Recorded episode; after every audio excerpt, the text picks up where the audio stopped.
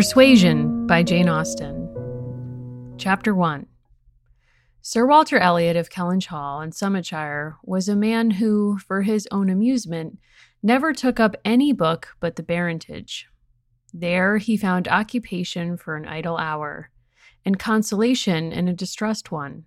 There his faculties were roused into admiration and respect by contemplating the limited remnant of the earliest patents there, any unwelcome sensations arising from domestic affairs changed naturally into pity and contempt, and he turned over the almost endless creations of the last century.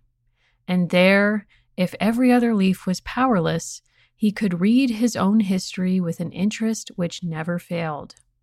This was the page at which the favorite volume always opened. Elliot of Kellynch Hall. Walter Elliot, born March 1st, 1760, married July 15th, 1784, Elizabeth, daughter of James Stevenson, Esquire of South Park, in the county of Gloucester, by which lady, who died 1800, he has issue Elizabeth, born June 1st, 1785, Anne, born August 9th, 1787, a stillborn son, November 5th, 1789, Mary, born November 20th, 1791. Precisely such had the paragraph originally stood from the printer's hands, but Sir Walter had improved it by adding, for the information of himself and his family, these words after the date of Mary's birth. Married December 16th, 1810, Charles, son and heir of Charles Musgrove, Esquire of Uppercross, in the county of Somerset. And by inserting most accurately the day of the month on which he had lost his wife. Then followed the history and rise of the ancient and respectable family in the usual terms how it had been first settled in Cheshire, how mentioned in Dugdale, serving the office of High Sheriff, representing a borough in three successive parliaments, exertions of loyalty and dignity of baronet in the first year of Charles II. With all the Marys and Elizabeths they had married, forming altogether two handsome duodecimo pages, and concluding with the arms and motto Principal seat Kellynch Hall in the county of Somerset, and Sir Walter's handwriting again in this finale. Heir presumptive William Walter Elliot, Esquire, great grandson of the second Sir Walter. Vanity was the beginning and the end of Sir Walter Elliot's character, vanity of person and of situation. He had been remarkably handsome in his youth, and at 54 was still a very fine man. Few women could think more of their personal appearance than he did, nor could the valet of any new made lord be more delighted with the place he held in society. He considered the blessing of beauty as inferior only to the blessing of baronetcy and the Sir Walter Elliot who united these gifts was the constant object of his warmest respect and devotion. His good looks and his rank had one fair claim on his attachment, since to them he must have owed a wife of very superior character to anything deserved by his own. Lady Elliot had been an excellent woman, sensible and amiable, whose judgment and conduct if they might be pardoned, the youthful infatuation which made her Lady Elliot had never required indulgence afterwards. She had humored or softened or concealed his failings and promoted his real respectability for 17 years. And though not the very happiest being in the world herself, had found enough in her duties, her friends, and her children to attach her to life and make it no matter of indifference to her when she was called on to quit them. Three girls, the two eldest 16 and 14, were an awful legacy for a mother to bequeath. An awful charge, rather, to confide to the authority and guidance of a conceited, silly father. She had, however, one very intimate friend, a sensible, deserving woman, who had been brought by a strong attachment to herself to settle close by her in the village of Kellynch and on her kindness and advice, Lady Elliot mainly relied for the best help and maintenance of the good principles and instruction which she had been anxiously giving her daughters. This friend and Sir Walter did not marry, whatever might have been anticipated on that head by their acquaintance. Thirteen years had passed away since Lady Elliot's death, and they were still neighbors and intimate friends, and one remained a widower, the other a widow.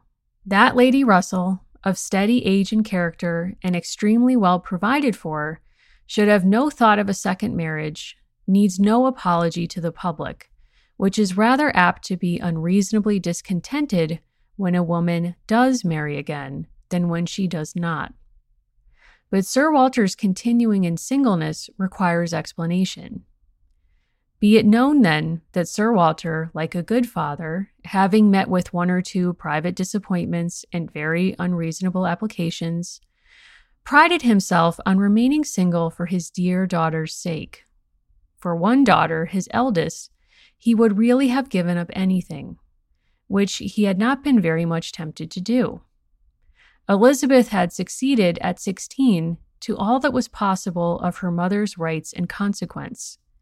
And being very handsome and very like himself, her influence had always been great, and they had gone on together most happily. His two other children were of very inferior value.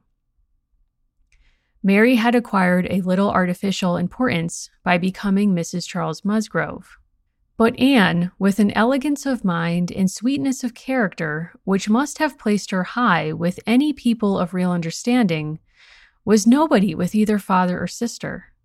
Her word had no weight. Her convenience was always to give way. She was only Anne. To Lady Russell, indeed, she was a most dear and highly valued goddaughter, favorite, and friend. Lady Russell loved them all, but it was only in Anne that she could fancy the mother to revive again.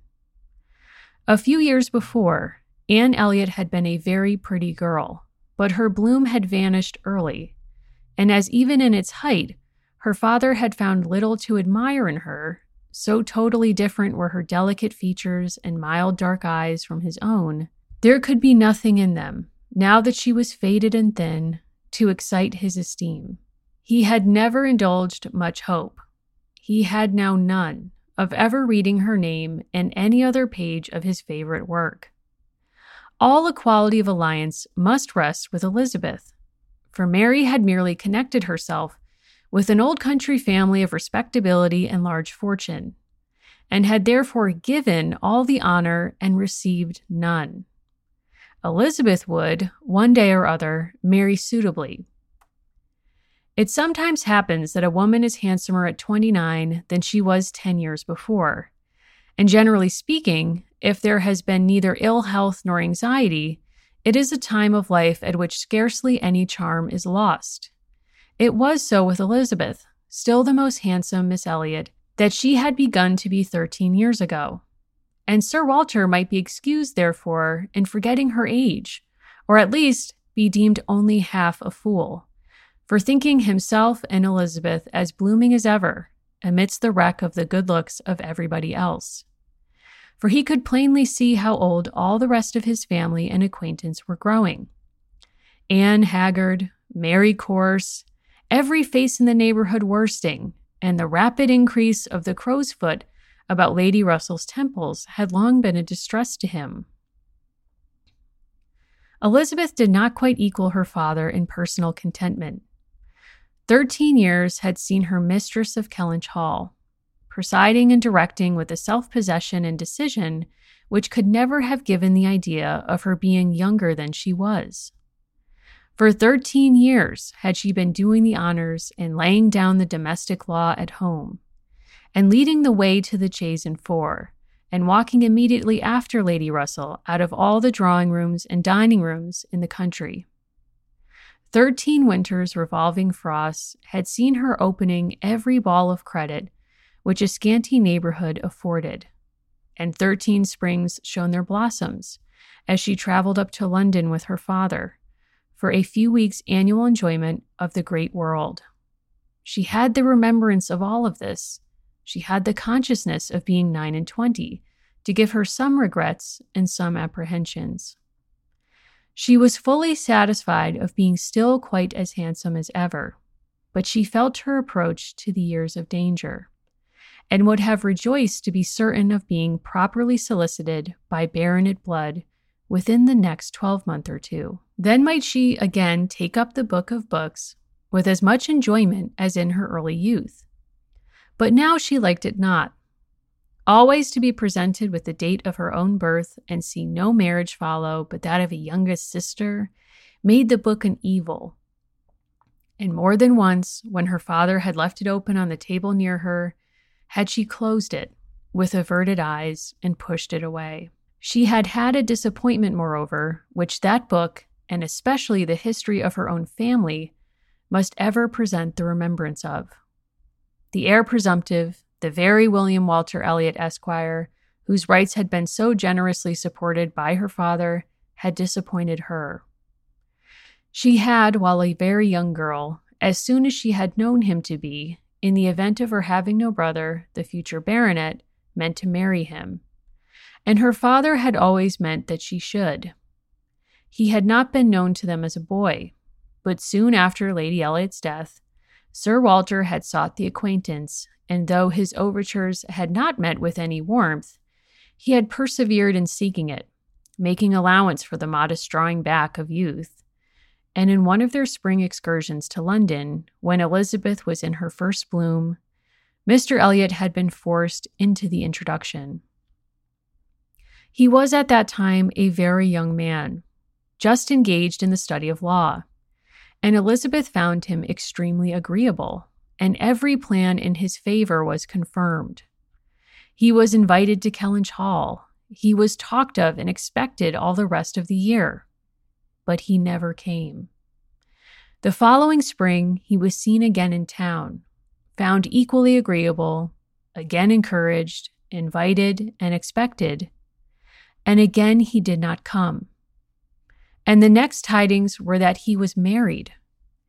Instead of pushing his fortune in the line marked out for the heir of the House of Elliot, he had purchased independence by uniting himself to a rich woman of inferior birth. Sir Walter had resented it. As the head of the house, he felt that he ought to have been consulted, especially after taking the young man so publicly by the hand. For they must have been seen together, he observed, once at Tattersall's and twice in the lobby of the House of Commons. His disapprobation was expressed, but apparently very little regarded. Mr. Elliot had attempted no apology, and shown himself as unsolicitous of being longer noticed by the family, as Sir Walter considered him unworthy of it. All acquaintance between them had ceased. This very awkward history of Mr. Elliot was still, after an interval of several years, felt with anger by Elizabeth, who had liked the man for himself, and still more for being her father's heir and whose strong family pride could see only in him a proper match for Sir Walter Elliot's eldest daughter. There was not a baronet from A to Z whom her feelings could have so willingly acknowledged as an equal. Yet so miserably had he conducted himself that though she was at this present time, the summer of 1814, wearing black ribbons for his wife, she could not admit him to be worth thinking of again. The disgrace of his first marriage might, perhaps, as there was no reason to suppose it perpetuated by offspring, have been got over had he not done worse, but he had. As by the customary intervention of kind friends, they had been informed, spoken most disrespectfully of them all, most slightingly and contemptuously of the very blood he belonged to, and the honors which were hereafter to be his own. This could not be pardoned. Such were Elizabeth Elliot's sentiments and sensations, such the cares to alloy, the agitations to vary, the sameness and the elegance, the prosperity and the nothingness of her scene of life, such the feelings to give interest to a long, uneventful residence in one country circle, to fill the vacancies which there were no habits of utility abroad, no talents or accomplishments for home, to occupy. But now, another occupation and solicitude of mind were beginning to be added to these. Her father was growing distressed for money. She knew that when he now took up the baronetage, it was to drive the heavy bills of his tradespeople, and the unwelcome hints of Mr. Shepherd, his agent, from his thoughts. The Kellynch property was good, but not equal to Sir Walter's apprehension of the state required in its possessor. While Lady Elliot lived, there had been method, moderation, and economy, which had just kept him within his income. But with her had died all such right mindedness, and from that period he had been constantly exceeding it. It had not been possible for him to spend less. He had done nothing but what Sir Walter Elliot was imperiously called on to do. But blameless as he was, he was not only growing dreadfully in debt, but was hearing of it so often that it became vain to attempt concealing it longer, even partially from his daughter. He had given her hints of it the last spring in town. He had gone so far even as to say, Can we retrench? Does it occur to you that there is any one article in which we can retrench?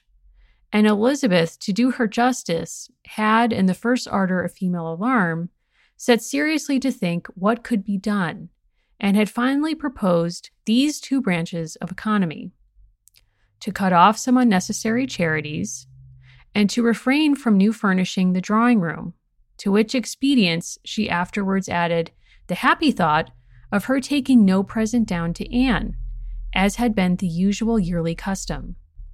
But these measures, however good in themselves, were insufficient for the real extent of the evil, the whole of which Sir Walter found himself obliged to confess to her soon afterwards. Elizabeth had done nothing to propose of deeper efficacy. She felt herself ill used and unfortunate, as did her father, and they were neither of them able to devise any means of lessening their expenses without compromising their dignity or relinquishing their comforts in a way not to be borne.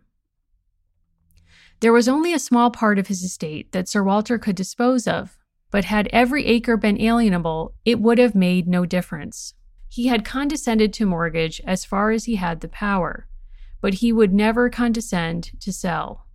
No, he would never disgrace his name so far. The Kellynch estate should be transmitted whole and entire, as he had received it. Their two confidential friends, Mr. Shepherd, who lived in the neighboring market town, and Lady Russell, were called to advise them, and both father and daughter seemed to expect that something should be struck out by one or the other to remove their embarrassments and reduce their expenditure, without involving the loss of any indulgence of taste or pride.